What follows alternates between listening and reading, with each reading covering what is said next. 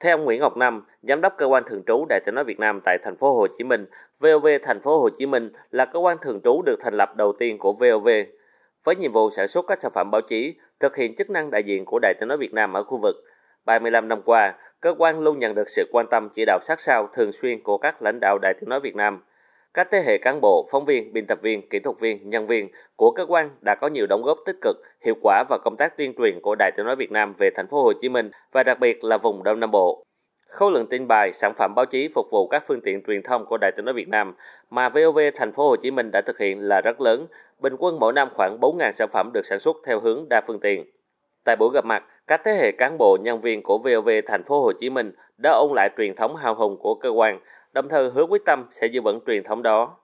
Ông Trần Bá Hà, nguyên giám đốc VOV thành phố Hồ Chí Minh nói: à, Ngày xưa khi có các sự kiện chính trị quan trọng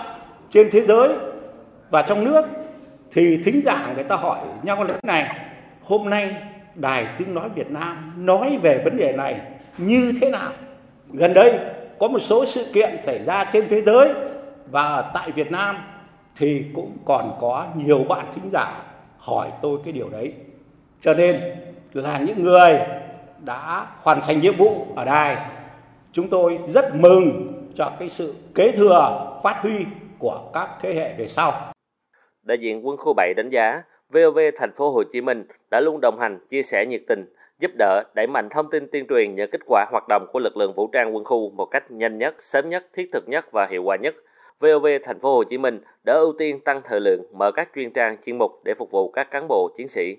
Phát biểu tại buổi gặp mặt, ông Đỗ Tiến sĩ, Ủy viên Trung ương Đảng, Bí thư Đảng ủy, Tổng giám đốc Đài Tiếng nói Việt Nam đánh giá, 35 năm qua, VOV thành phố Hồ Chí Minh đã có những đóng góp tích cực hiệu quả vào công tác tuyên truyền của VOV ở thành phố Hồ Chí Minh và Đông Nam Bộ, đặc biệt là trong đồng bào dân tộc thiểu số, luôn chủ động xây dựng mối quan hệ chặt chẽ với các địa phương, đã kịp thời có thông tin, đặc biệt là thông tin phản biện để các cơ quan điều chỉnh chính sách phù hợp. Con số 4.000 tin bài mỗi năm là rất đáng ghi nhận. VOV cùng với các cơ quan báo chí chủ lực quốc gia đóng vai trò rất quan trọng trong đưa thông tin đến các cấp ủy, chính quyền và nhân dân, đồng thời lắng nghe các ý kiến của nhân dân, thông qua hình ảnh, trang tin, bài viết, góp phần đấu tranh với thông tin xấu độc sai sự thật, đặc biệt là tại thành phố Hồ Chí Minh và các tỉnh Đông Nam Bộ. Tổng giám đốc VOV Đỗ Tiến sĩ cho biết thêm. Thì tôi rất mong là các đồng chí phải năng động và phải tiếp tục khẳng định vị thế dẫn đầu về việc thông tin, về việc xử lý mối quan hệ với lãnh đạo các địa phương và đại diện các bộ ngành, các cơ quan trung ương tại đây. Thì đây là một cái thách thức. Rồi là phải sáng tạo mình cứ dập khuôn thì cũng không được và cuối cùng là phải có hiệu quả hiệu lực hiệu quả đó chính là sự phát triển sự phát triển của cơ quan thường trú thành phố Hồ Chí Minh sẽ góp phần rất quan trọng trong cái sự phát triển của Đài Tiếng nói Việt Nam.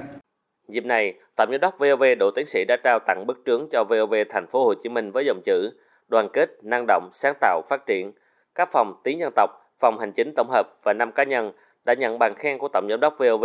gồm ông Nguyễn Ngọc Năm, giám đốc VOV thành phố Hồ Chí Minh, ông Nguyễn Huy Sơn, trưởng phòng tiếng dân tộc, bà Nguyễn Ái Nghiêm, phó phòng tiếng nhân tộc, ông Nguyễn Lưu Sơn và ông Nguyễn Vinh Quang.